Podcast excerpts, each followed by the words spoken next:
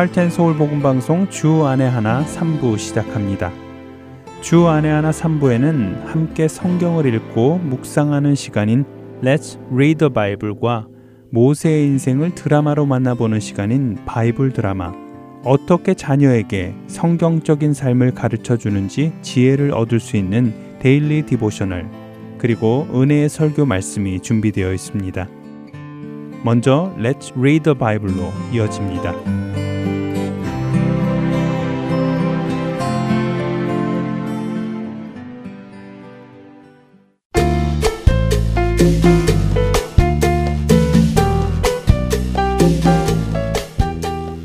여러분 안녕하세요. 레츠 더 바이블 진행의 함혜진입니다. 한 사람이 죽고 사는 것은 누구에게 달려 있을까요? 그렇습니다. 바로 하나님께 달려 있습니다. 그런데 여러분께서는 그 사실을 정말로 믿으시나요? 한 사람이 죽고 사는 것이 하나님의 결정에 달려 있다는 사실 말입니다.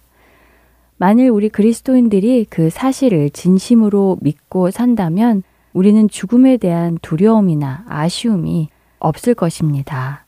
왜냐하면 지금 이 시간이 하나님께서 나에게 이 땅의 삶을 마치고 천국으로 오라고 하시는 때이구나 하고 알 수 있기 때문이지요. 예수님께서 이 땅에 계실 때에 많은 사람들이 예수님을 죽이려고 했지만 실패했습니다.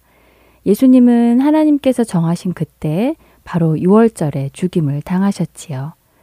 사람들이 죽이고자 해서 예수님을 죽인 것이 아니라 하나님께서 정하신 날짜에 죽임을 당하신 것입니다. 사도 바울은 어떨까요? 사도 바울도 죽이려는 사람들이 많았습니다. 실제로 한 번은 사람들이 사도 바울을 돌로 때려 사도 바울이 죽은 줄로 알고 동네 바깥으로 가져다 버린 적도 있지요. 그렇지만 그는 죽지 않았습니다. 왜냐하면 아직 하나님께서 그가 죽도록 허락하지 않으셨기 때문이지요. 오늘 우리가 함께 읽을 사도행전 23장에는 바울을 죽이기 전에는 아무것도 먹지 않겠다고 맹세한 40여 명의 유대인들이 나옵니다. 그들은 바울을 죽일 계획을 잘 세웁니다. 그런데 놀랍게도 그들이 그렇게 바울을 죽일 계획을 짜고 바울을 기다리고 있는 것을 바울의 조카가 알게 됩니다. 바울의 조카는 당장에 바울에게 그 사실을 알려주지요. 이렇게 하여 바울은 자신을 죽이려는 사람들의 손에서 벗어나게 됩니다. 훗날 사도 바울은 로마에 가서 그곳에서도 복음을 전하고 그곳에서 죽게 됩니다. 한 사람의 그리스도인이 죽는 것은 하나님의 계획 안에서 일어나는 일입니다. 그렇기에 하나님의 때가 이르기 전에는 결코 그 일이 일어나지 않습니다. 그렇기에 우리는 죽음을 두려워할 필요가 없지 않을까요? 내가 하나님 안에 있기 때문에 말입니다. 그런 믿음이 생기는 우리가 되기를 바랍니다. Read the Bible. 오늘은 사도행전 22장 30절에서 23장 35절까지의 말씀을 읽고 마치겠습니다. 이튿날 천부장은 유대인들이 무슨 일로 그를 고발하는지 진상을 알고자 하여 그 결박을 풀고 명하여 제사장들과 온 공회를 모으고 바울을 데리고 내려가서 그들 앞에 세우니라. 바울이 공회를 주목하여 이르되 여러분 형제들아 오늘까지 나는 범사에 양심을 따라 하나님을 섬겼노라 하거늘 대제사장 아나니아가 바울 곁에 서 있는 사람들에게 그 입을 치라 명하니 바울이 이르되 회칠한 담이여 하나님이 너를 치시리로다. 네가 나를 율법대로 심판한다고 앉아서 율법을 어기고 나를 치라 하느냐 하니 곁에 선 사람들이 말하되 하나님의 대제사장을 내가 욕하느냐? 바울이 이르되 형제들아 나는 그가 대제사장인 줄 알지 못하였노라. 기록하였을 때 너의 백성의 관리를 비방하지 말라 하였느니라 하더라. 바울이 그 중 일부는 사두개인이요 다른 일부는 바리새인인 줄 알고 공회에서 외쳐 이르되 여러분 형제들아 나는 바리새인이요 또 바리새인의 아들이라. 죽은 자의 소망 곧 부활로 말미암아 내가 신문을 받노라. 그 말을 한즉 바리새인과 사두개인 사이에 다툼이 생겨 무리가 나누어지니 이는 사두개인은 부활도 없고 천사도 없고 영도 없다 하고 바리새인은 다 있다 함이라. 크게 떠들새 바리새인 편에서 몇 서기관이 일어나 다투어 이르되 우리가 이 사람을 보니 악한 것이 없도다. 혹 영이나 혹 천사가 그에게 말하였으면 어찌하겠느냐 하여 큰 분쟁이 생기니 천부장은 바울이 그들에게 찢겨질까 하여 군인을 명하여 내려가 무리 가운데서 빼앗아 가지고 영내로 들어가라 하니라. 그날 밤에 주께서 바울 곁에 서서 이르시되 담대하라 내가 예루살렘에서 나의 일을 증언한 것 같이 로마에서도 증언하여야 하리라 하시니라. 날이 샘에 유대인들이 당을 지어 맹세하되 바울을 죽이기 전에는 먹지도 아니하고 마시지도 아니하겠다 하고 이같이 동맹한 자가 40여 명이더라.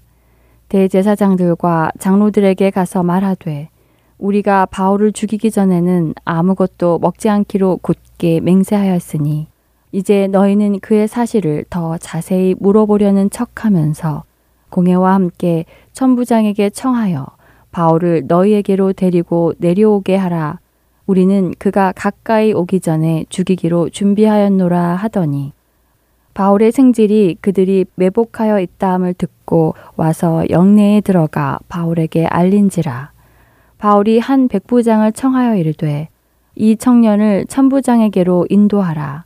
그에게 무슨 할 말이 있다 하니 천부장에게로 데리고 가서 이르되 죄수 바울이 나를 불러 이 청년이 당신께 할 말이 있다 하여 데리고 가기를 청하더이다 하매 천부장이 그의 손을 잡고 물러가서 조용히 묻되 내게 할 말이 무엇이냐? 대답하되 유대인들이 공모하기를 그들이 바울에 대하여 더 자세한 것을 묻기 위함이라 하고 내일 그를 데리고 공회로 내려오기를 당신께 청하자 하였으니 당신은 그들의 청함을 따르지 마옵소서. 그들 중에서 바울을 죽이기 전에는 먹지도 않고 마시지도 않기로 맹세한 자 40여 명이 그를 죽이려고 숨어서 지금 다 준비하고 당신의 허락만 기다리나이다 하니 이에 천부장이 청년을 보내며 경계하되 이 일을 내게 알렸다고 아무에게도 이르지 말라 하고 백부장 둘을 불러 이르되 밤 제3시에 가해사랴까지 갈 보병 200명과 기병 70명과 창병 200명을 준비하라 하고 또 바울을 태워 총독 벨릭스에게로 무사히 보내기 위하여 짐승을 준비하라 명하며 또 이 아래와 같이 편지하니 일러스되 글라우디오 루시아는 총독 벨릭스 각하께 문안하나이다. 이 사람이 유대인들에게 잡혀 죽게 된 것을 내가 로마 사람인 줄 들어 알고 군대를 거느리고 가서 구원하여다가 유대인들이 무슨 일로 그를 고발하는지 알고자 하여 그들의 공회로 데리고 내려갔더니 고발하는 것이 그들의 율법 문제에 관한 것 뿐이요. 한 가지도 죽이거나 결박할 사유가 없음을 발견하였나이다. 그러나 이 사람을 해하려는 관계가 있다고 누가 내게 알려주기로 곧 당신께로 보내며 또 고발하는 사람들도 당신 앞에서 그에 대하여 말하라 하였나이다 하였더라. 보병이 명을 받은 대로 밤에 바울을 데리고 안디바드리에 이르러 이튿날 기병으로 바울을 호송하게 하고 영내로 돌아가니라.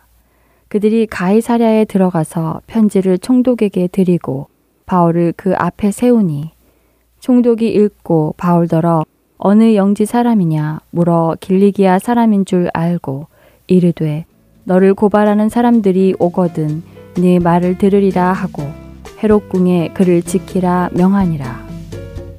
Let's read the Bible. 오늘은 사도행전 22장 30절에서 23장 35절까지의 말씀을 읽었습니다. 안녕히 계세요.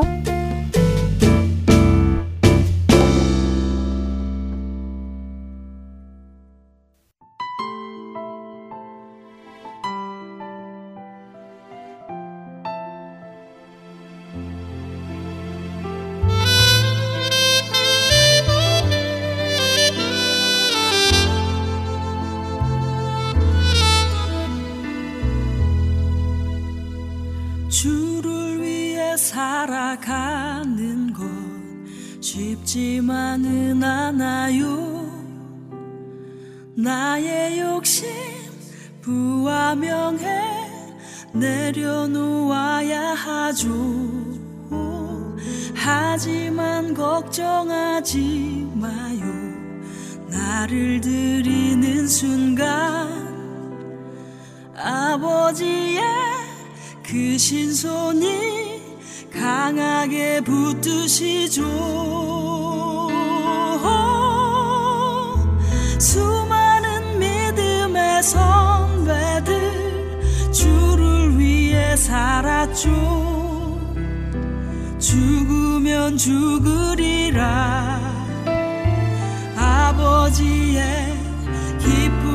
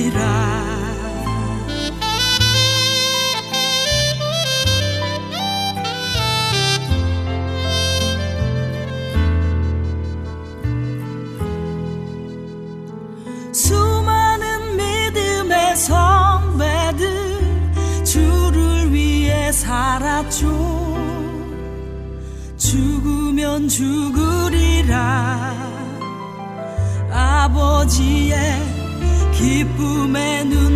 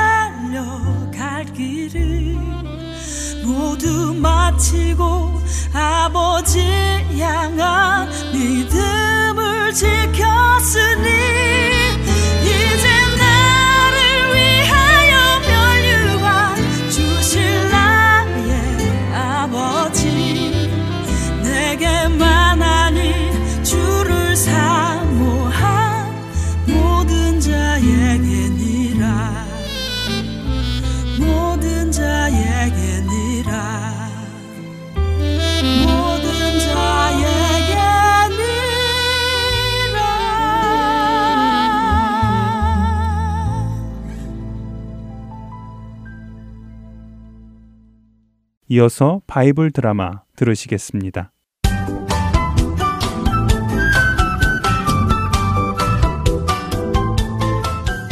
애청자 여러분 안녕하세요. 바이블 드라마 모세편 진행의 백윤규입니다. 모세가 무리바에서 반석을 두 번 쳐 물을 내어 백성들을 먹인 후 백성들을 이끌고 가나안 땅 가까운 곳으로 가려 합니다. 그런데 그들의 앞에 있는 땅에는 에돔 족속이 살고 있었죠. 에돔은 사실 이스라엘의 조상인 야곱의 쌍둥이 형 에서의 후손들이었습니다. 아브람의 아들인 이삭의 큰 아들이었죠. 그렇기에 이스라엘과 에돔은 형제였습니다. 그래서 모세는 에돔의 왕에게 사신을 보내 자신들이 그 땅을 지나 가나안에 갈 수 있도록 허락해 달라고 요청합니다. 왕이시여, 광야에 떠돌아다니는 이스라엘 민족이 사신을 보내왔습니다. 뭐? 사신? 그래, 들어오라고 해라. 네, 이스라엘 민족의 사신을 들여보내거라. 오 에돔의 왕이시여 만수무강하시옵소서. 저희는 에돔 왕의 조상이신 에서님의 동생 야곱의 자손들입니다. 그래. 내 놈들은 죽지도 않고 살아있었구나. 그런데 어쩐 일로 나를 찾아온 것이냐? 왕께서도 이미 소문을 들어 잘 아시겠지만 저희 조상 야곱님께서 식구들을 데리고 애굽에 가서 살았는데 그 후로 저희가 많은 고생을 했습니다. 애굽 왕이 저희를 노예로 부려먹고 학대하여 너무 괴로운 날들을 보냈지요. 그래서 저희가 아브람의 하나님, 이삭의 하나님, 우리 야곱의 하나님께 부르짖었더니 여호와 하나님께서 들으시고 천사를 보내셔서 우리를 애굽에서 인도하여 내셨습니다. 그래서 원래 우리 조상이 살던 땅으로 가려고 가다 보니 에돔 왕께서 다스리시는 이 땅에까지 이르게 되었나이다. 아, 그래. 그래서 그래서 어쨌다는 게냐? 에돔 왕께서 은혜를 베푸셔서 우리로 왕의 땅 가운데로 지나가게 해주시기를 부탁드리러 왔습니다. 저희가 아무 피해 없이 얼른 갈 길을 가도록 할 테니 부디 허락하여 주시옵소서. 네? 왜라고? 내 땅을 지나가겠다고? 하하. 웃기는 소리 마라. 내 너희들을 어떻게 믿고 내 땅에 들어오게 하겠느냐? 쓱 물러가라. 만일 내 땅에 발을 들여놓으면 내가 직접 칼을 들고 나가 너희들을 모두 쓸어버리겠다. 에돔 왕이시여, 무슨 말씀을 그렇게 하십니까? 저희가 왕의 나라에 무슨 욕심이라도 있다고 생각하십니까? 아닙니다. 저희는 큰 길로만 지나가겠나이다. 혹여 저희나 저희 짐승의 왕의 땅에서 물이라도 마시게 되면 저희가 그 돈도 다 내도록 하겠습니다. 그러니 제발 저희를 이 길로 이 길로 지나가게 허락하여 주십시오. 아니다. 그럴 수 없다. 목숨을 살려줄 테니 너는 어서 너희 민족에게로 돌아가라. 여봐라. 어서 군대를 모아 이스라엘 민족이 머물고 있는 가데스 앞으로 보내라. 그리고 이스라엘 민족이 한 발짝도 내 땅에 발을 들여놓지 못하게 하여라. 네.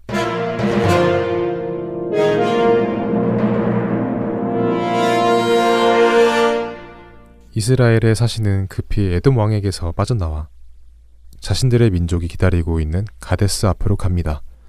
그리고는 모세에게 보고를 하죠. 모세나리, 죄송합니다. 에돔 왕이 우리를 지나가지 못하게 하겠다며 지금 군대를 이리로 보내고 있습니다. 아니 뭐요? 이러한 한 조상 아브라함과 이삭의 자손이면서도 그것 하나 해주지 못한다니 할 수 없군. 이거 보시오. 이스라엘 자손들 자리를 정리하시오. 다른 길로 가도록 합시다. 모세는 이스라엘 민족을 이끌고 가데스를 떠나 호르산으로 갑니다. 그러자 하나님께서 모세와 아론을 부르십니다. 모세와 아론은 듣거라. 너희 둘은 내가 이스라엘 백성에게 주기로 약속한 땅에는 들어가지 못할 것이다.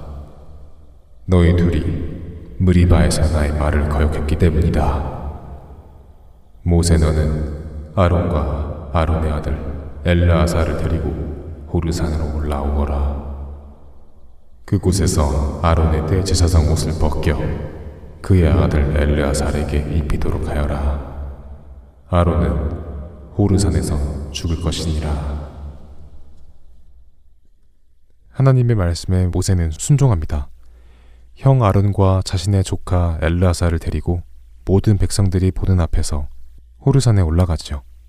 호르산에 오른 모세는 하나님의 말씀대로 아론의 대제사장 옷을 벗겨 엘르아살에게 입힙니다. 이제 엘르아살이 아버지 아론의 뒤를 이어 이스라엘의 대제사장 역할을 감당해야 하는 것이었습니다. 엘르아살이 아론의 옷을 입자 아론은 그곳에서 죽습니다. 애굽에서부터 모세와 함께 이스라엘 민족을 데리고 나왔던 아론. 이스라엘의 대제사장 역할을 감당하며 백성들의 죄를 위해 제사를 지냈던 아론. 그 아론이 죽습니다. 이스라엘 온 백성은 아론의 죽음을 슬퍼하며 30일간 내곡합니다. 애굽에서 이스라엘 백성을 이끌고 나온 지도자들이 하나 둘 죽음을 맞이했습니다. 이제 모세만이 남았습니다. 바이블 드라마 다음 시간에 뵙겠습니다. 안녕히 계세요.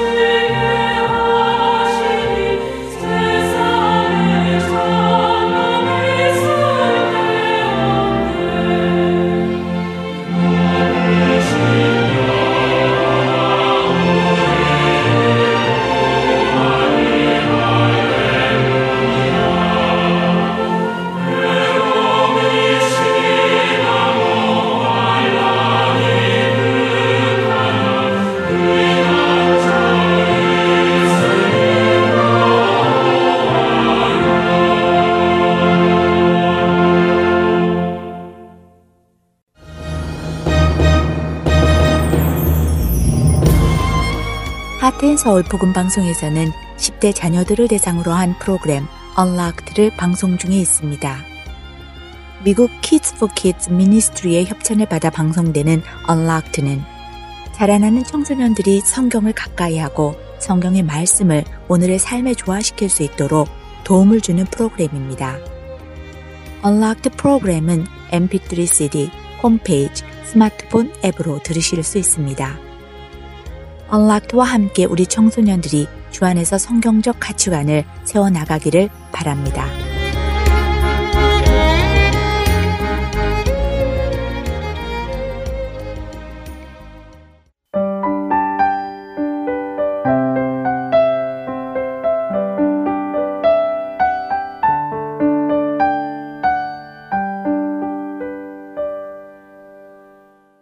계속해서 Daily Devotional 보내드립니다.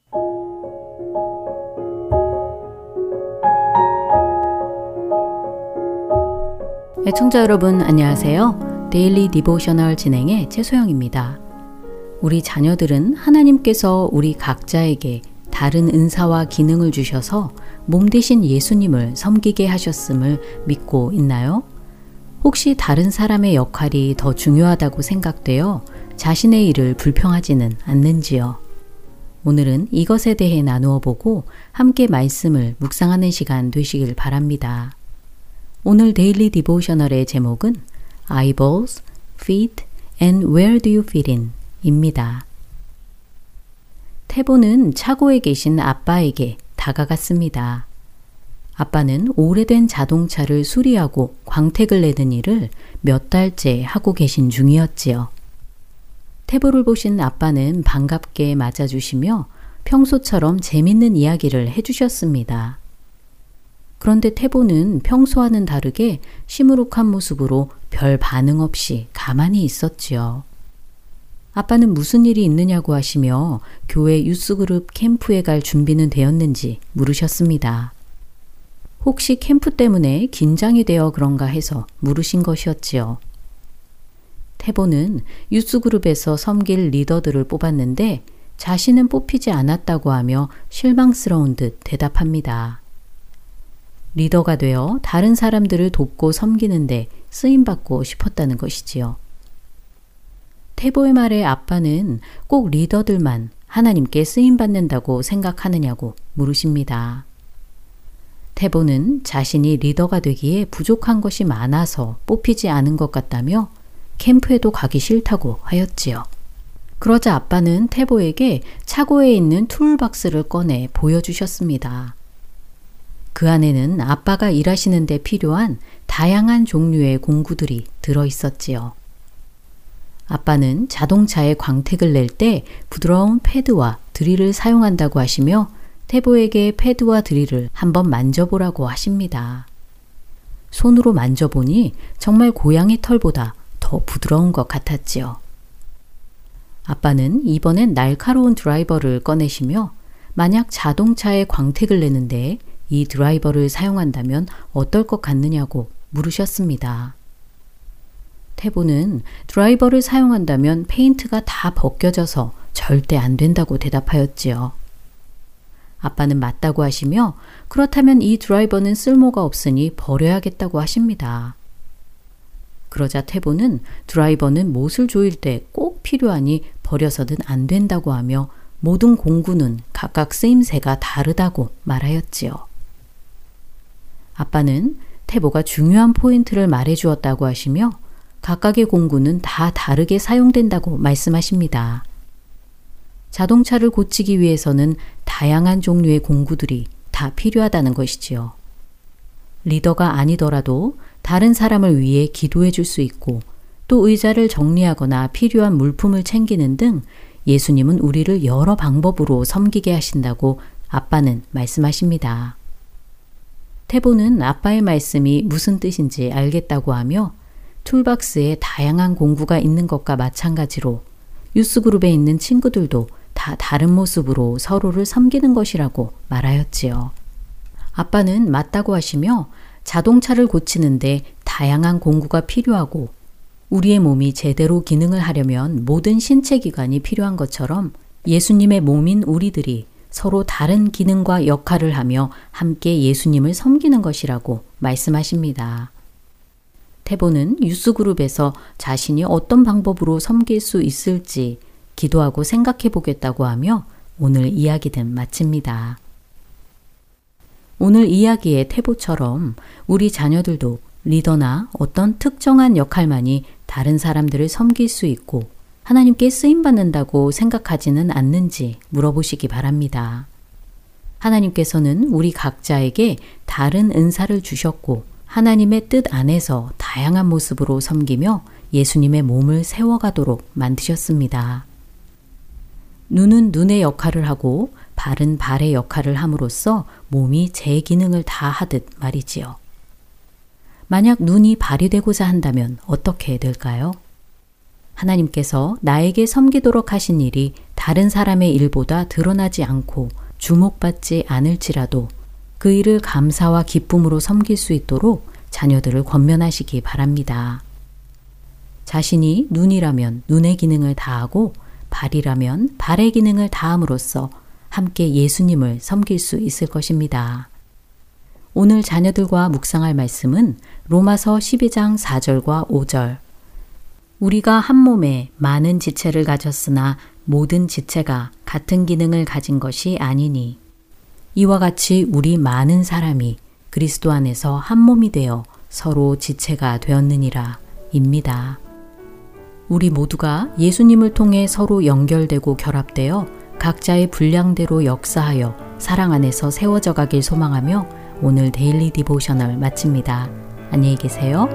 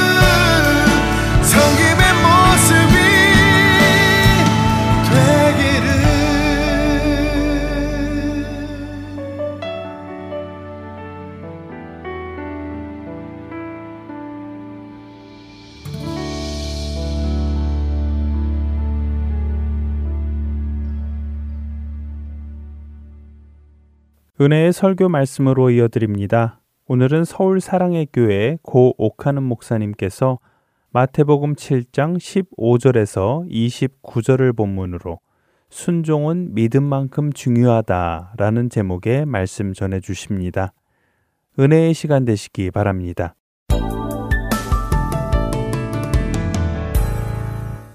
마태복음 5장부터 7장에 이르는 장장 긴 산상수훈을 가르치시면서 마음으로 아마 이런 불안을 좀 가지셨던 것 같아요. 내가 이렇게 열심히 가르치는데 이거 지키지 않으면 무슨 소용이 있나. 아마 이렇게 생각을 하셨는지 산상수훈 마무리를 하시면서 순종에 대해서 아주 강도 높은 말씀으로 끝을 맺는 것을 우리가 오늘 여기에서 보게 됩니다. 특별히 마지막 부분에서 우리가 잘 아는 집 짓는 비유를 가지고 순종하는 자와 순종하지 못하는 자의 차이가 하늘과 땅이라는 것을 이야기합니다. 순종하는 사람은 마치 자기 집을 반석 위에 세워서 짓는 자와 같다. 나중에 절대 무너지지 않는다. 그 수고는 영원히 남는다. 그렇게 집을 짓는 자는 지혜로운 자다. 순종하는 자는 바로 이와 같은 사람이다. 하고 말씀을 합니다. 말씀을 듣고 배우기는 하지만 순종하지 아니하는 자는 무너질 줄 뻔히 알면서도 모래바닥 위에다가 집을 짓고 그 집을 짓느라고 땀 흘리고 온갖 돈을 다 집어넣고 하는 어리석은 사람 같다. 참 세상에 어리석은 사람 중에 어리석은 사람이다. 말씀을 듣고 순종하지 아니하는 사람은 바로 이런 자와 같다. 하고 단단히 못을 받고 순종하라고 우리에게 경고하고 계시는 것을 봅니다. 예수님은 5장에서부터 7장에 이르도록 우리 모두가 예수님을 닮아 작은 예수가 되기 위해서는 어떠한 인품을 가져야 되며 어떠한 생활을 해야 할 것인가를 여러 가지 사례를 들고 내용을 가지고 세세히 말씀해 주셨습니다. 잠깐 우리가 한번 뒤로 끝을 올라가서 우리의 기억을 되살려 한번 살펴볼까요? 예수님은 복 있는 자가 되려고 하면 마음을 비우라고 합니다. 애통하라고 합니다. 온유하라고 합니다. 긍휼히 여기라고 합니다. 그리고 마음이 청결해야 한다고 합니다. 화평케 하는 자가 되어야 한다고 하고 의에 줄이고 목말라야 하고 의를 위해서 경우에 따라서는 핍박도 감수해야 한다고 합니다. 그리고 예수님께서 말씀합니다. 이 세상에 우리 모두는 빛과 소금이 되어 믿지 아니하는 자들이 하나님께 영광을 돌리도록 하라고 말씀합니다. 얼마나 강도 높은 진리입니까? 이렇게 말씀을 하시고 나서는 또 이어서 형제에게 노하지 말라고 합니다. 노한 감정을 가지고 형제를 대하지 말라고 합니다. 그리고 여인을 보고 음욕을 품는 추악한 생각에 끌려다니지 말라고 합니다. 맹세를 하지 말라고 합니다. 악한 자를 대적하지 말고 원수를 위해서 축복하는 자가 되라고 주님은 가르칩니다. 그렇게 될 때 작은 예수가 될 수 있다고 말합니다. 사람한테 보이려고 구제하고 기도하고 금식하는 그런 외식주의자가 되지 말라고 말합니다. 보물을 땅에 쌓고 돈을 하나님처럼 숭상하지 말라고 합니다. 비판하지 말라고 합니다. 염려하지 말라고 합니다. 구하고 찾고 두드리는 기도를 하라고 합니다. 그리고 좁은 문으로 들어가는 사람이 되어 좁은 길을 걸으라고 말합니다. 이 모든 내용을 예수님께서 참 우리에게 가르쳐 주셨어요. 우리 모두가 알고 고백하는 바와 같이 예수님은 하나님의 아들이십니다. 할렐루야. 그는 최고의 권세를 가지신 분입니다. 그의 입에서 나오는 말씀은 바로 하나님의 계시의 말씀입니다. 그 말씀 안에 생명이 있습니다. 진리가 있습니다. 길이 있습니다. 예수님의 말씀 이외에 우리 인류에게 소망이 없습니다. 그러므로 이 예수님은 권세를 가지고 말씀을 하세요. 우리가 읽은 오늘 본문 28절, 29절 보면 예수님의 말씀을 산에서 들은 모든 무리들이 깜짝 놀랐다고 그랬습니다. 예수님의 말씀을 들으면서 보니까 뭔가 설명할 수 없는 권위가 있는 것을 알았어요. 통상적으로 직업적으로 가르치는 서기관들에 비해서 예수님의 말씀은 능력이 있었어요. 사람을 사로잡는 힘이 있었어요. 어두운 마음을 환하게 열어주는 능력이 있었어요. 그래서 모든 사람이 감탄하고 무릎을 꿇었습니다. 이런 절대 권위를 가지고 우리에게 가르쳐 주신 하나님의 말씀이지만 듣고 배우는 우리가 조금 지나서 다 잊어버리고 흘러버리면 무슨 소용이 있겠느냐 말입니다. 무너질 줄 알면서 땀 흘리고 집 짓는 어리석은 사람과 똑같지 않겠느냐는 말입니다. 결국 아무것도 남는 것이 없는 사람이 됩니다. 아무것도 남는 것이 없게 됩니다. 듣고 순종 안 하면 아무것도 남지 않습니다. 목사님 그러면 구원도 못 받는다는 말인가요? 순종 안 하면 구원 못 받아요? 아마 이런 질문을 하실지도 몰라요. 그러나 알아두세요. 구원을 받지 못할 확률도 많이 있습니다. 21절 말씀 우리는 잘 마음에 담으셔야 됩니다. 나더러 주여 주여 하는 자마다 다 천국에 들어갈 것이 아니요 하늘에 계신 내 아버지의 뜻대로 행하는 자가 들어갈 것이니라. 예수님이 무슨 빈말하고 계시나요?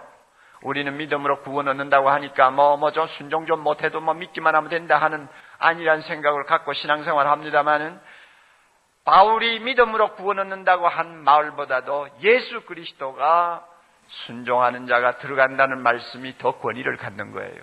우리가 이 사실을 알아야 돼요.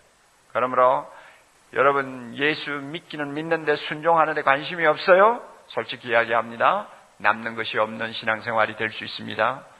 구원 못 받을 확률도 있습니다. 그 점을 오늘 마음에 꼭 기억하고 말씀을 들으시기 바랍니다. 신앙생활에 있어서 순종은 믿음만큼 중요합니다. 따라서요, 순종은 믿음만큼 중요하다. 그럼에도 불구하고 많은 분들이 이 사실을 잘 모르고 있는 것 같아요. 교회를 오래 다녔음에도 불구하고 이 사실에 대해서 명확한 지식을 갖지 못하고 곤란을 겪는 분들이 계세요. 여러분 예수님께서 긴 말씀을 쭉 하시다가 막바지에 와서 거짓 선지자들을 삼가라고 갑자기 말씀하시는 이유가 뭔지 아세요? 깊이 생각하셔야 돼요. 15절에 거짓 선지자들을 삼가라 양의 옷을 입고 너희에게 나오나 속에는 누락지라는 이라고 그랬잖아요. 왜 예수님이 거짓 선지자들을 경고하고 나섭니까? 거짓 선지자는 구약 시대나 신약 시대나 항상 교회 안과 밖에 활동하고 있었습니다. 양들이 풀을 뜯는 목장 주변에는 언제든지 이리들이 여기저기 배회하고 있으면서 양을 덮치려고 기회를 노리는 것은 유대 나라에서 흔히 볼 수 있는 현상이었습니다.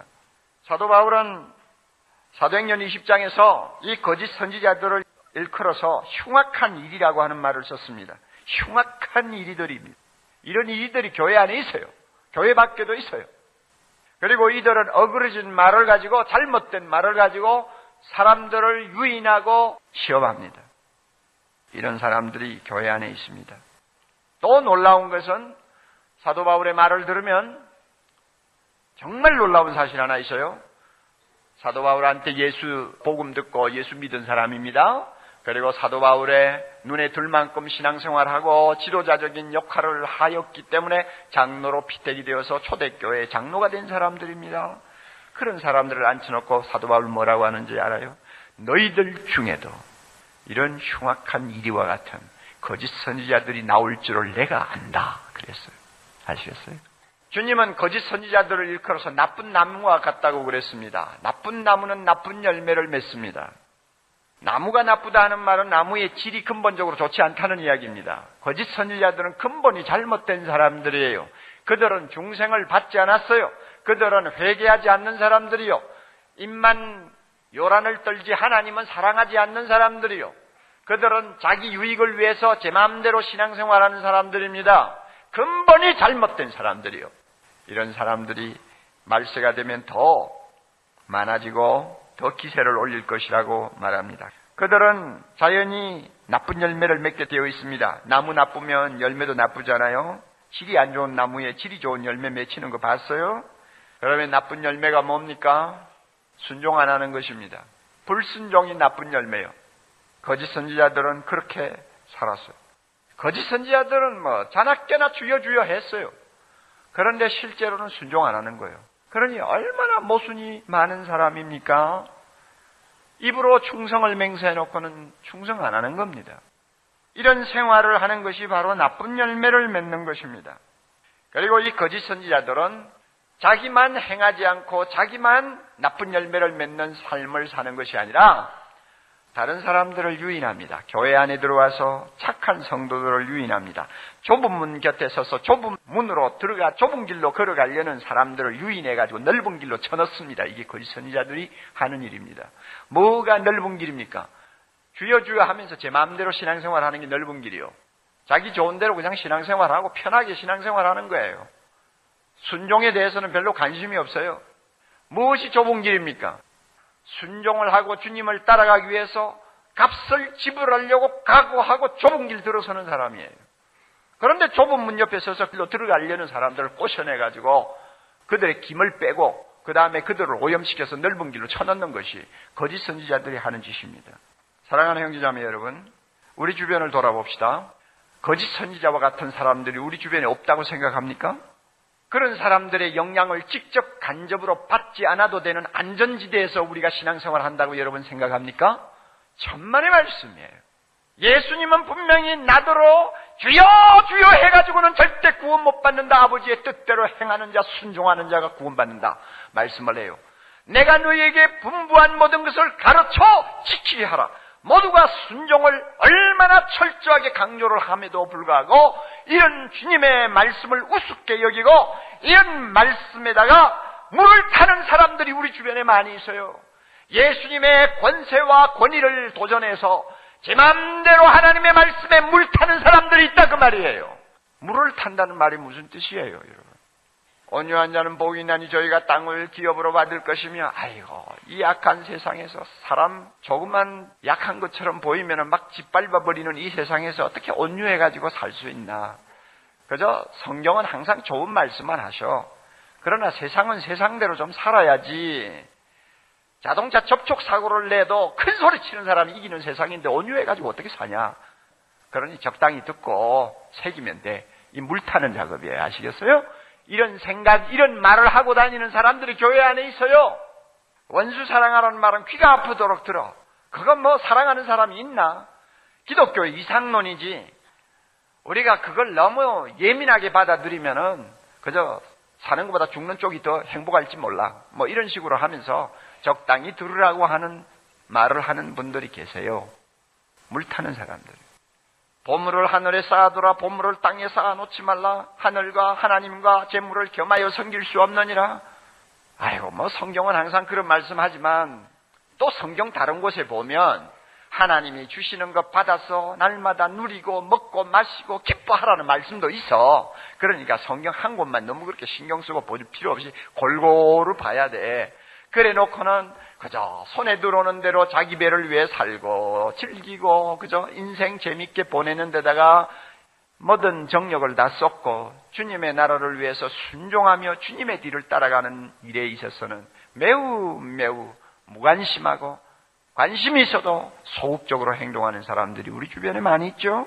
이런 사람들이 물타는 사람들이에요. 구원은 믿으면 된다고 그랬어. 믿으면 구원은 온다고 그랬어. 믿기만 하면 죄 사함 받는다고 그랬어. 그런데 뭘 자꾸 순종하라고 그래. 그리고 뭐 선행을 이야기하면 오히려 복음의 정신을 그거는 해치는 거야. 복음과 충돌하는 말이니까 그거는 그렇게 너무 주장하지 마. 하나님 앞에 온전하게 순종할 사람이 천하에 어디 있어. 그러니까 우리 보고 좀 거룩하게 살라는 이야기니까 너무 그런 거 가지고 신경 쓰지 말고 믿기만 하면 돼. 하고 주장하는 사람들 있죠? 여러분, 그런 사람들이 예수님의 말씀에 물타는 사람들이에요. 모두가 다 거짓 선지자의 부류에 속할 수 있는 위험성을 가진 자들입니다. 밤낮 없이 기도한다고 성경 끼고 교회를 드나들면서 열심히 주여 주여 하는데도 말씀을 순종하고 실천하는 데는 관심이 없어가 집안에서 냄새 피우고 교회 안에서 걸림돌 되는 사람들 그 인격이 세상 안 믿는 사람보다도 못하면서도 잘 믿는 것처럼 스스로 교만해 있는 사람들 모두가 거짓 선지자들이 될 확률이 대단히 많은 사람들입니다. 이렇게 주님의 말씀에 물을 타서 기독교의 진리를 값싼 복음으로 전락시키는 사람들 이런 사람들을 우리는 조심해야 됩니다. 그들의 영향권에서 우리가 놀아나지 않도록 조심해야 됩니다. 그래야만이 믿는 대로 순종하는 주님의 제자가 될 수 있습니다. 그래서 주님이 지금 거짓 선지자를 갑자기 놓고 우리를 경고하는 것입니다. 남의 이야기 하는 거 아니에요. 사랑하는 형제자매 여러분, 우리는 믿음과 순종의 관계를 좀 더 철저하게 깊이 이해할 필요가 있습니다. 믿음과 순종, 이것은 나무와 열매의 관계와 같다고 하십니다. 좋은 나무면 좋은 열매를 맺습니다. 이것은 자연의 법칙입니다. 참 믿음은 반드시 순종합니다. 이것은 영적인 불변의 법칙입니다. 우리가 가수원에 가가지고 봄에요 한참 파릇파릇한 잎이 막 날 때 아니면 꽃이 필 때 쳐다보고 야 이 사과나무 정말 질이 좋은 사과나무구나 하고 말할 수 있습니까? 뭘 보고 그렇게 장담해요? 아무도 말 못해요. 나무의 모양이 참 보기에 탐스럽게 생겨도 꽃이 정말 봉우리 봉우리마다 너무 아름답게 피어도 그것 가지고 이것이 질이 좋은 사과나무인지 질이 나쁜 사과나무인지 몰라요. 결국은 가을에 가서 탐스럽게 익은 사과를 하나 따서 딱 먹어보고 와 이거 당도가 대단하구나. 아 이거 정말 질 좋은 사과나무구나 우리가 이렇게 말하지 않아요? 믿음도 마찬가지예요. 믿음이라는 것은 영적인 거예요. 믿음이라는 것은 내면적인 거예요. 그러므로 겉으로 봐가지고 몰라요. 이 사람의 믿음이 좋은 믿음인지 참 믿음인지 거짓 믿음인지 얼른 분간하기 어려워요. 그러므로 나중에 그 사람의 믿음을 평가하려면 얼마나 말씀대로 순종하는 삶을 사느냐를 봐야 돼요. 순종하는 삶을 보는 것은 실제적이요, 외적이요, 그러므로 판단하기가 쉽단 말입니다. 그러니까 사는 모습 딱 보고, 아, 저 사람 믿음 진짜다 하고 우리가 판단하는 것입니다. 좋은 가실이 열리는 나무를 보고 좋은 나무라고 하듯이 순종하는 생활을 하는 사람의 믿음을 보고 좋은 믿음이라고 하는 거예요. 참 믿음이라고 하는 거예요. 순종하지 않습니까? 믿지 않는 사람이요. 아니면 잘못 믿는 사람입니다. 순종합니까? 바로 믿는 사람입니다.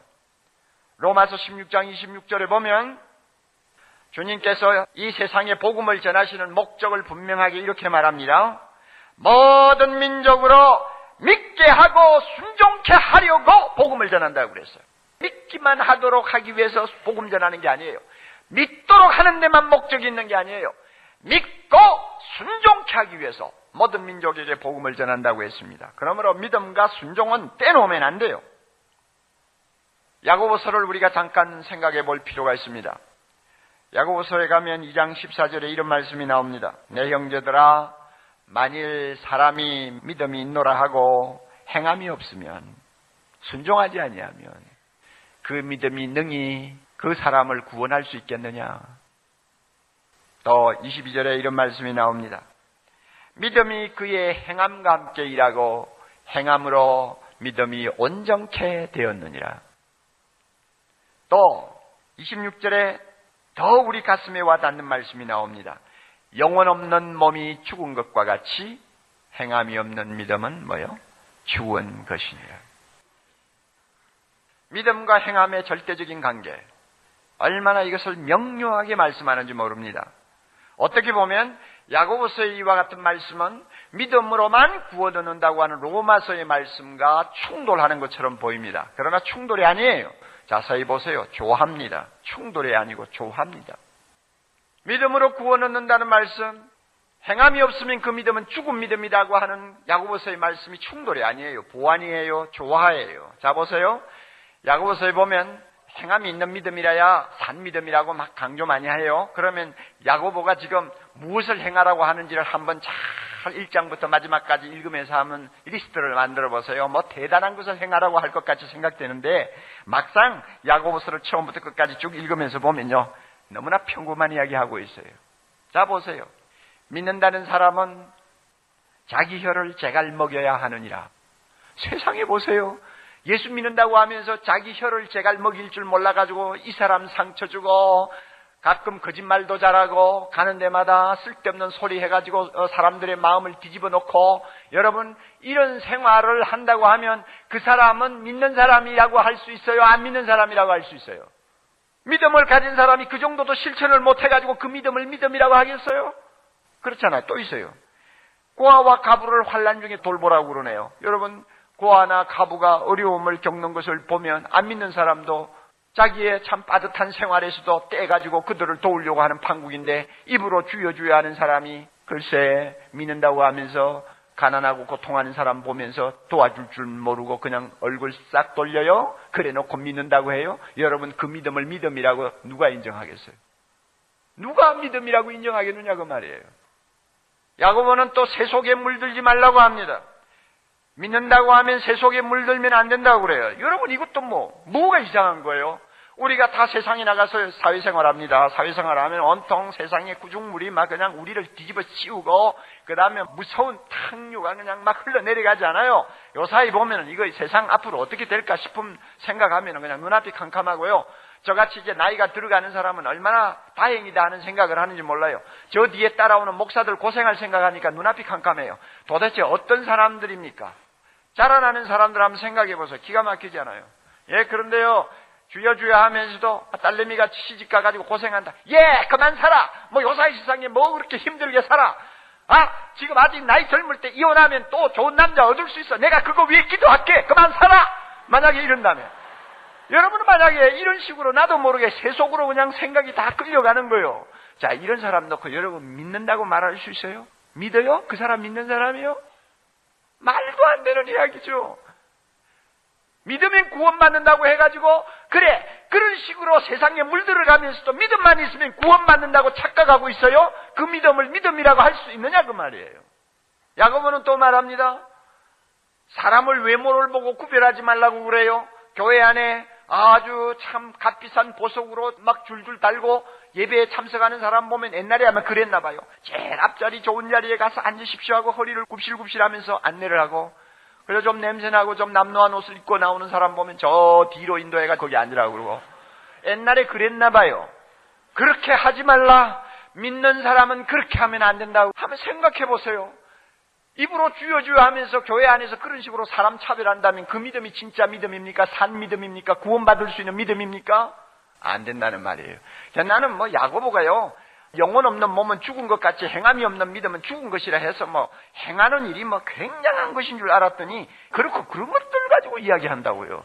여러분 그런 정도도 실천을 못하는 믿음 가지고 믿음이라고 그래요? 그렇잖아요. 그러므로요 순종이 따르지 아니하는 믿음은 믿음이 아니에요. 우리 모두는 정신 차려야 합니다. 우리의 생활 이면에는 믿음과 순종 사이를 이간시키는 복병이 숨어 있습니다. 우리는 성경을 배우면서 정답만 알면 제대로 배운 것처럼 간주해버리는 교회 문화에 젖어 있습니다. 그 말씀이 나의 생활에 얼마만큼 적용이 되는가에 대해서 별로 관심을 갖지 아니하는 교회 문화에 오래 젖어 왔습니다. 정답만 알면 그 사람은 바로 믿는 사람이고 바로 신앙생활 하는 사람이라고 다 인정을 해주는 교회 문화입니다. 이것은 잘못된 문화입니다. 우리가 말씀을 듣고 또 배우면서 내가 얻은 진리의 정보는 나의 삶으로 그대로 같이 동행이 되어야 합니다. 그런데 내가 말씀 들을 때는 아 그렇다고 의식적으로 받아들인 정보인데 사회생활을 할 때는 그 정보가 틀린 것처럼 행동하는 사람, 사실이 아닌 것처럼 행동하는 사람, 그것은 벌써 순종이 따르지 못하는 사람의 모습이거든요. 주님께서 이것은 안 된다고 말씀합니다. 이런 것은 트로이성을 함락시킨 목마와 같이 우리를 무너뜨릴 수 있는 복병이라는 것을 알아야 합니다. 외국의 많은 분들이 한국 교회를 와서 감탄하는 것도 많아요. 그러나 참 나쁘끄러운 비판을 하는 사람들도 있어요. 특별히 데니스 레인과 같은 사람은 10여 년 동안 우리 한국을 드나들면서 그가 내린 결론이 뭔지 압니까? 한국 교회 참 장점이 두 가지 있다. 뜨거운 기도, 그 다음에 헌신. 그것은 내가 인정해 준다 그러나 말씀을 실제 생활에 적용하면서 순종하는 것은 너무너무 비어 있다 그랬어요. 참 얼마나 부끄러운 이야기인지 모르잖아요. 여러분 보세요. 다시 이 말을 바꾸면요. 순종이 빠져 있는 신앙생활에 열을 올린다 그 말입니다. 이게 한국 교회라는 거예요. 순종이 빠져 있는 신앙생활에 열을 올린다. 그러면 이런 신앙생활을 하나님이 받으실까? 순종 안 하는 사람의 기도 하나님이 얼마나 들을까? 순종하지 않는 사람의 헌신을 하나님이 얼마나 기뻐할까? 이사야서 1장을 돌아가서 읽어보세요. 안 받습니다, 하나님이. 우리는 하나님을 그렇게 멍청하고 바보스러운 존재로 보시면 안 돼요. 그러므로요, 믿음에 있어서 순종은 생명과 같은 것입니다. 뭔가를 우리가 믿는다면 그 믿음은 그것이 사실인 것처럼 행동해야 합니다. 우리가 믿습니까? 믿으면 그 믿음이 진짜 사실인 것처럼 행동하는 무엇이 따라가야 그 믿음이 살아있는 믿음이라고 말해요. 믿는다, 믿는다 하면서도 실제 행동에서는 전혀 그 믿음의 어떤 증거가 보이지 않는다면 그것은 믿음이 아닙니다. 성경의 믿음은 그런 믿음이 아닙니다. 천국 가는 믿음은 그런 믿음이 아닙니다. 예수님 그리스도를 나의 구주로 고백하고 예수님을 닮아가고자 하는 열정을 가지는 믿음은 그런 믿음이 아니에요. 위대한 신학자 본 해퍼가 말한 것처럼 따라서요. 믿는 자는 순종하며 순종하는 자만이 믿는다. 아시겠어요? 예수님께서 우리에게 이와 같이 산상수훈을 주시면서 순종할 것을 다짐하신 이유가 있습니다. 주님은 우리 모두가 예수님을 닮아가는 작은 예수가 되기를 소원하고 계십니다. 얼마나 영광스러운 일입니까? 나 같은 죄인이 예수님을 닮을 수가 있다니. 나같이 하루살이와 같고 하나님 앞에 원수된 내가 예수님을 닮아서 하나님의 거룩한 아들과 딸의 모습으로 변화될 수 있다고 하나님이 인정해 주신다니 얼마나 영광스러운 일입니까? 한 가지 알아두세요. 믿음으로만 예수님을 닮아갈 수 없습니다. 반드시 믿음과 순종의 과정을 통해서 우리는 예수님을 닮는 것입니다. 여인을 보고 음욕을 품지 말라고 하는 주님의 말씀을 순종하지 아니하고 제 마음대로 욕정에 따라서 움직이는 사람이 아무리 믿습니다, 믿습니다 해도 그는 예수를 닮을 수는 없습니다. 믿습니까? 가늠하지 말라는 주님의 말씀 순종해야 돼요. 믿음과 순종을 통해서 우리는 주님의 모습으로 닮아갑니다. 이것은 엄청난 영광이요 특권입니다. 세상 사람들 보기에는 멍청하고 바보같이 보일지는 모르지만 우리가 믿음과 순종을 통해 주님의 모습을 닮아가는 이 길이야말로 마지막에 영생이 있는 길이요 영원토록 하늘의 별처럼 빛나는 축복의 길이라는 것을 우리가 알아야 합니다. 이렇게 주님을 닮아가기 위해서 주의 말씀 한마디 한마디 힘을 다하고 정성을 다해 순종하려고 하는 자에게는 하나님께서 그만이 하는 큰 은혜를 주십니다. 진짜 놀라운 은혜를 주십니다. 여러분, 왜 우리가 신앙생활 하면서 이렇게 황폐해야 됩니까? 왜 침체해집니까? 왜 기쁨이 없습니까? 평안이 없습니까? 기도 안 했습니까? 물론 그 이유도 있겠죠. 그러나 기도보다 더 큰 이유가 하나 있어요. 순종을 안 하기 때문입니다. 순종하는 자에게는 하나님이 은혜를 주시는 게 있어요. 제가 예를 하나 들게요. 제가 오래전부터 아는 아름다운 자매입니다. 그는 믿음이 참 좋은 사람이에요. 그런데 그에게도 믿음의 가시가 있었습니다. 가정에 정말로 화해하기 어렵고 마음을 열기 어려운 식구가 있었어요. 수십 년 동안 담을 쌓고 살았습니다. 미워하기도 했죠. 어떤 때는 아마 원수처럼 생각했을지도 모르죠. 수십 년을 그렇게 살았어요. 이런 환경에서 이 자매는 많은 고통과 아픔을 경험했습니다. 그런데 그가 며칠 전에 저에게 편지를 보냈습니다. 제가 그 편지를 좀 읽으면서 은혜를 받았어요. 좀 시적으로 써서 약간 듣는 분들은 좀 핵심을 잃어버릴 위험이 있지만 제가 중간중간 설명을 할게요. 목사님, 요즘 몇 달 동안 하나님이 주시는 은혜의 큰 물결 속에서 하나님의 숨결을 느끼며 살고 있습니다. 여러분 행복합니까? 안 합니까? 하나님의 숨결을 느끼고 살 정도면 정말 행복하죠. 그래서 제가 야 이거 무슨 일이 일어났나 하고 또 그 다음에 읽었습니다. 회개와 더불어 용서하는 마음 속에 그동안 미워하던 그분에 대해 잊고 살았던 감사를 생각하도록 하셨고 그분을 위해 가슴 찢어질 듯한 애틋한 사랑으로 축복 기도를 하도록 만드시는 주님의 손길에 그저 감격스러울 뿐입니다. 간단하게 요약하면 미워하던 그분을 용서하게 되고 사랑하게 되고 오히려 그분 때문에 감사하게 되고 축복하게 되었다는 것입니다. 이것이 하나님의 은혜라 너무 감사하고 기쁘다는 것입니다. 이 말을 바꾸면 순종했다는 것입니다. 사랑하라고 하니까 사랑해 봤다는 것입니다. 용서해 봤다는 것입니다. 그랬더니 너무너무 놀라운 은혜가 그에게 임했다는 이야기죠. 그 다음에 이런 말 합니다. 언젠가 목사님이 하신 설교, 사랑이 얼마나 아름답습니까? 사랑이 얼마나 강합니까? 사랑이 얼마나 위대합니까? 사랑은 서로 위로하는 것, 사랑은 서로 용서하는 것, 사랑은 서로 인내하는 것, 사랑은 외로운 사람과 함께 하는 것이라고 하신 설교 말씀을 얼마나 많이 생각했는지요. 이렇게 잘 배워 제 생활 속에 기쁨과 감격을 주시는 목사님께 다시 한번 깊이 감사를 드리고 싶었고요. 부끄럽지만 이 변화된 마음의 기쁜 소식을 전해드리고 싶었습니다. 무엇을 발견할 수 있어요? 순종했더니 은혜의 파도가 그 마음에 밀려 들어온 거예요.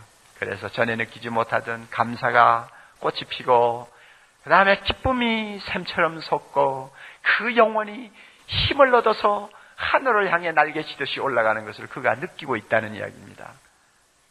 여러분 순종하면 하나님이 이렇게 은혜를 주십니다. 우리는 순종하지 아니하므로 우리의 신앙생활을 너무 비참하게 만들 때가 많이 있습니다. 우리가 순종하지 아니하므로 오히려 우리는 더 편한 신앙생활을 할 것이라고 착각할지 모르지만 그 길은 너무나 험하고 너무나 많은 손해를 보는 다시 말하면 모래 위에 집을 지었다가 몽땅 무너뜨리고 주저앉는 그런 신앙생활 우리가 할 때가 많이 있습니다. 왜? 순종하지 않기 때문입니다. 예수님의 말씀에 순종하는 것이 좁은 길처럼 힘들어 보여도 주님을 사랑하는 마음으로 순종하면 하늘로부터 오는 은혜의 파도가 우리 안에 밀려들어 우리를 새 사람으로 행복한 신앙생활로 인도할 것입니다. 그러므로 잘 알아두십시오. 신앙생활의 행복과 불행을 가르는 갈림길은 순종에 있습니다. 신앙생활의 행복과 신앙생활의 불행을 가르는 갈림길은 어디 있어요? 행복에 있습니다. 마지막으로 다시 한번 꼭 기억하십시오. 순종은 믿음만큼 중요합니다. 순종은 믿음만큼 중요합니다. 이것이 주님이 주시는 산상수훈의 마지막 결론이요. 예수님의 엄숙한 말씀이라는 사실을 우리 마음에 꼭 기억해 두시고 이 말씀대로 우리 모두가 사는 행복한 주의 제자들이 될 수 있기를 바랍니다. 기도하십시다. 자비로우신 하나님 아버지, 우리를 작은 예수 되도록 하기 위해서 복 있는 자가 누구인가로부터 시작하여 순종하는 삶에 이르도록까지 교훈해 주신 주님의 은혜를 감사합니다. 우리 많은 말씀 배웠습니다. 많은 말씀 들었습니다. 또 많은 말씀을 기억하고 있습니다.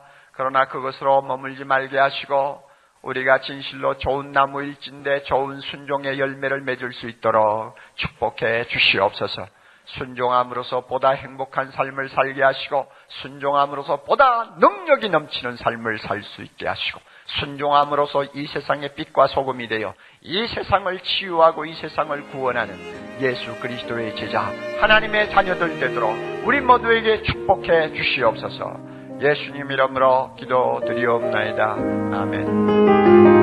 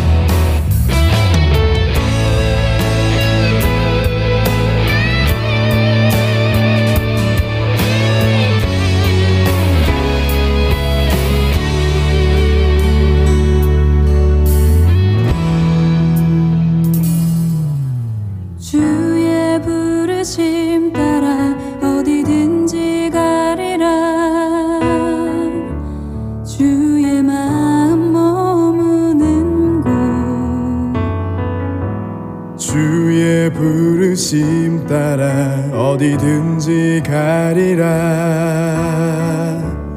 잃은 양을 찾아 주님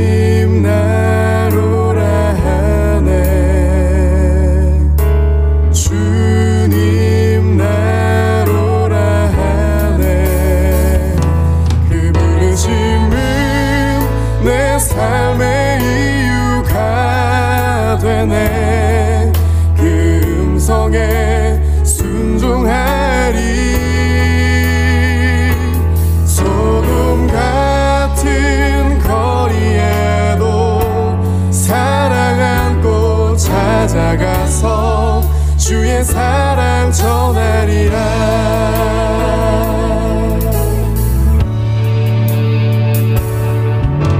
주의 부르심 따라 어디든지 가리라. 주의 마음 머무는 곳. 주의 부르심 따라 어디든 지 가리라